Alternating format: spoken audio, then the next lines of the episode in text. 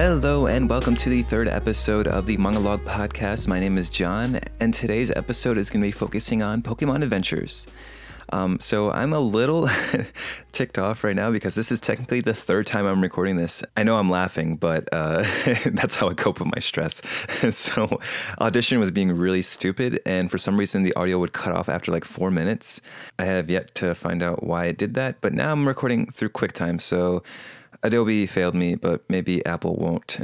so I'm putting my faith in Apple. So we're covering Pokemon Adventures, as I said. I'm sorry, I'm so pissed right now. Um, and it is currently 53 volumes in Japan, uh, released right now.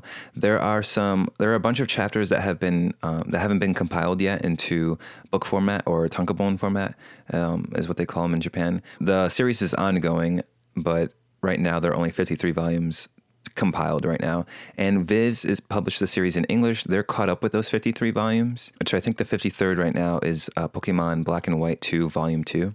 So Viz is caught up with that, but I think, at least for paperback, but I think they're releasing, still releasing the uh, manga digitally um, which is how I'm reading them. The series itself is written by Hironori Kusaka, who writes it to this day, um, and has been writing it since the original release of the first volume in 1997. And I looked up information on this dude, and this is pretty much all he's known for. Like, he doesn't write any other manga, and doesn't seem like he has his hand in any other pots right now. Like, this is his life's work. Um, so that's pretty interesting.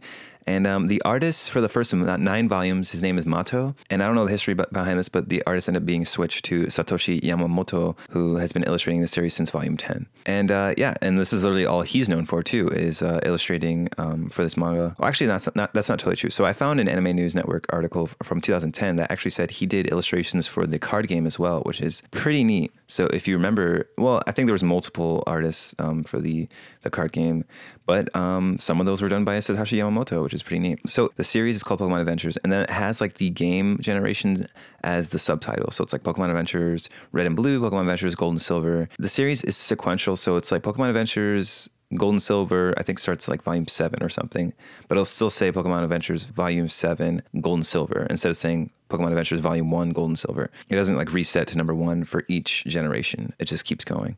But you can jump in at literally any point. Um, one thing to note though is that the way Viz published this, um, once it gets to like volume 30, which is like Pokemon Diamond and Pearl and Platinum territory, they start from volume one again. It'll be called Pokemon Adventures Diamond and Pearl volume one. And that's something like to be alarmed about. It's just that's the way they decide to do it. I don't know why. Maybe it's less intimidating when you see Pokemon Adventures volume one instead of volume 30. Because then maybe the person or the parent looking at it like, oh man, do I have to get all these other these previous volumes for my child to be able to read this? You know, uh, I don't know, probably some sort of like marketing thing, but as far as I know, how they're labeled in Japan is just literally just Pokemon Adventures volumes one through fifty three, and uh, they're you know they're each their own series with new characters and everything. So new generation, new Pokemon, new character, new main character, and the character is usually named off of the the color or the I guess now it's like gemstone of the series well now it's now it's like oh pokemon's naming conventions have get, been getting pretty weird but like the main character for pokemon red and blue his name is red.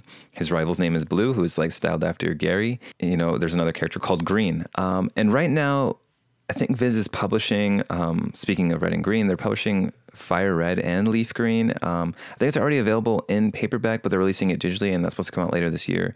That might be the exception to like the you know, you can pick any generation, start with that because Fire Red and Leaf Green were technically, at least for the video games, were remasters of the original series. So I'm not sure how that one is, but the character on the cover kind of looks like Red from the Red and Blue series. I'm not sure, um, but they're also releasing um, Sun and Moon right now. Technically, the paperback since caught up with uh, the Japan releases is uh, on black and white. So I'm not sure, you know, I think they're releasing multiple at the same time. And I figured I'd, I'd, I'd include that because in case you want to like skip ahead and go to the most recent stuff, there's a, a, few options to choose from, it looks like. But if you want the most, most recent, it would be Pokemon Black and White 2, Volume 2. Though that, that doesn't entirely make sense considering Sun and Moon is the newest series. I don't know. I probably should have done a little more research for this. But if you do want to pick up Sun and Moon, it's still under the Pokemon Adventures banner, I believe. And uh, just remember that it's written by Kusaka, illustrated by Yamamoto, because there is another Pokemon Sun and Moon series called Pokemon Horizons. So that's just uh, figured I'd include that just in case so you don't get confused. Um, they're all separate stories, anyways. I'm sure. So like you could probably pick up either or.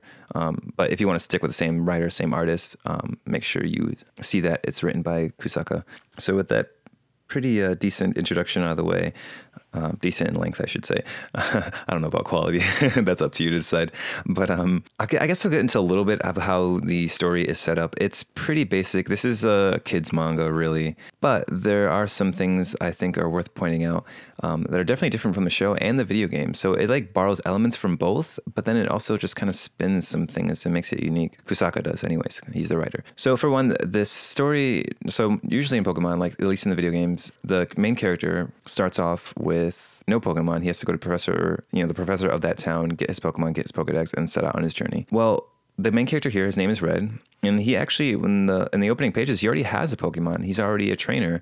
Um, he just happens to go to Professor Oak because I think his rival, his name is Blue, who's styled after Gary, and he's still Professor Oak's grandson in this in this story. His rival Blue um, had stopped by there and picked up his own Pokemon and Pokedex. It's a very much like the the show. I think Professor Oak, you know, he's delegated three kids to uh, and and gave them a Pokemon and a Pokedex to like go out in the world on their own and explore and collect Pokemon. And they're basically doing his research for him uh, by filling out the Pokedex.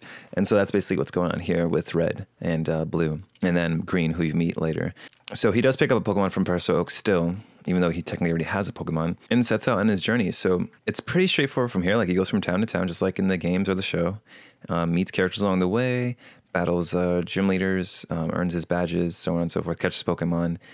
Uh, you know, and he'll find himself in these little uh, situations on the side um, that he has to resolve, just like kind of like uh, I don't know, like problem of the week type of thing. There are some characters that you'll see from the series because obviously if you know from the series and the game the first two leaders are brock and misty and so you will see them in the manga but unlike the show uh, they don't tag along for your adventure. Like just like the video game, you're just kind of on your own. The red is on his own. You there's uh, characters that pop in and out, and he'll have interactions with them and stuff. But for most part, he's on his own, and I thought that was pretty neat. So it's very uh, similar to the video game in that respect. Um, they're not trying to go for like this massive journey because again, these are like self-contained stories. So like they're not going to set up these characters, have them stick with uh, Red on his whole journey because it's progressing uh, rather quickly. Um, I'm already in the middle of volume two, and um, well, I don't want to spoil anything. I mean, there's not a ton to spoil, but yeah, like his he's progressing through the map of the world um, rather quickly. And then you have Team Rocket, who's doing their Team Rocket stuff. Uh, you don't see Jesse and James. It's like more like the Team Rocket grunts from the video game. They're doing like Pokemon experiments. They're trying to create Mewtwo. Um, there's a bunch of bad stuff going on. They're you know exploiting Pokemon and, and doing terrible things. And and I guess that's pretty much the story, uh, to be honest. But there are um, some really interesting details that I noticed about this manga compared to like the show and the video game that I thought were worth pointing out, which is kind of why I wanted to do an episode on this because well, one, I think it's very accessible, and if you want like a light read, this is perfect for it, especially if you like Pokemon. But also, it's just like it's interesting to see um, Kusaka his take on this the Pokemon world. So for one, in this world, and I can't remember if it's in the show or not, but like trainers like the uh, Rocket League, Team Rocket, they'll use their Pokemon to attack the trainers themselves. So like Pokemon will attack people like humans um, in this world, and like in the wild too. I believe like when Red is trying to capture some Pokemon, they will attack him. They won't just be dead focused on the Pokemon that he uses to battle. So that's pretty interesting. Another thing about this world is that Pokemon get dismembered. And I remember some themes about that. Like, the, I think the Slowpoke tails in the game, like uh, Team Rocket would be chopping off Slowpoke tails, if I remember correctly. Or maybe that's even in the show.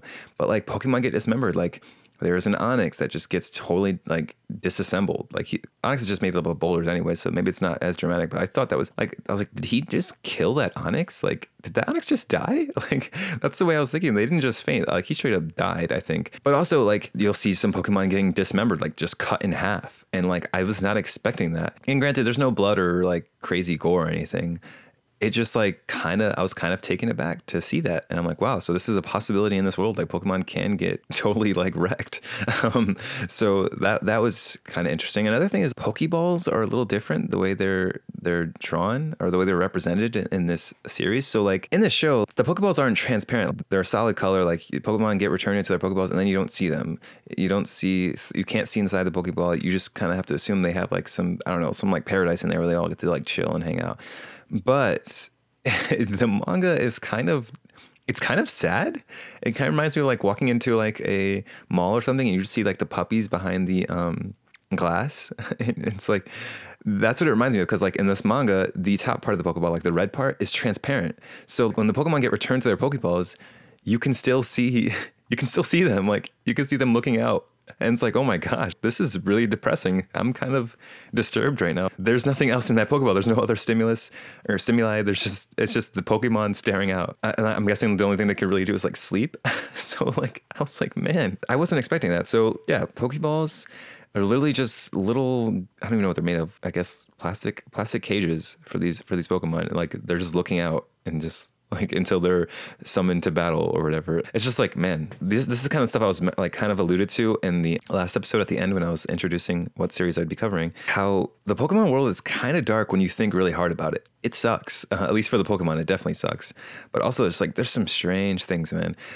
and like you know, just kids being sent out across the world just by themselves. And when kids battle, it's, you know, they they're, they're dog fighting the Pokemon basically, and then they're taking each other's money, and like it's just it's really weird. But like this Pokeball thing just really threw me for a loop. I'm like these poor things, man. Like they're trapped in these little plastic capsules with no st- stimuli. Like I always assumed like inside the Pokeball was like a paradise. I don't know what I thought, but like I figured they'd be running through grass fields or something. I don't know. but anyways, that was interesting. And some other little details. One of them I noticed was Red carries all of the Pokemon he's caught with him. So like he'll just have a bunch on his belt. So like the rule, at least for the game, was you only can carry six. But Red even makes a comment. He's like, man, I don't want to let any of these guys go. So like he's just holding on to all them on his belt. It's just little details like that that I found really interesting about the series that I thought was worth reading. By the end of volume one, I was like, okay, like this is cool.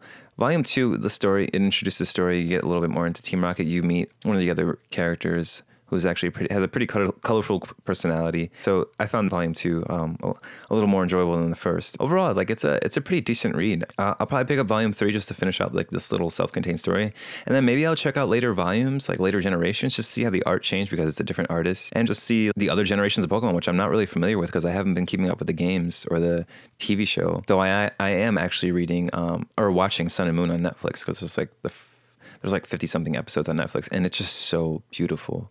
Same animation studio, but it's just crazy how they've evolved over the years and just like how gorgeous um, Pokemon looks. It, it's it's absolutely gorgeous. If you have Netflix, I encourage you. And I guess this could be my my parting gift for this episode, which I realize I have not been including. so like in my introduction episode, I said I was going to do this, that, and the other, and have this format, and I just didn't adhere to it. But yeah, my yeah, I guess my parting gift for this episode is like if you have Netflix, check out Pokemon Sun and Moon.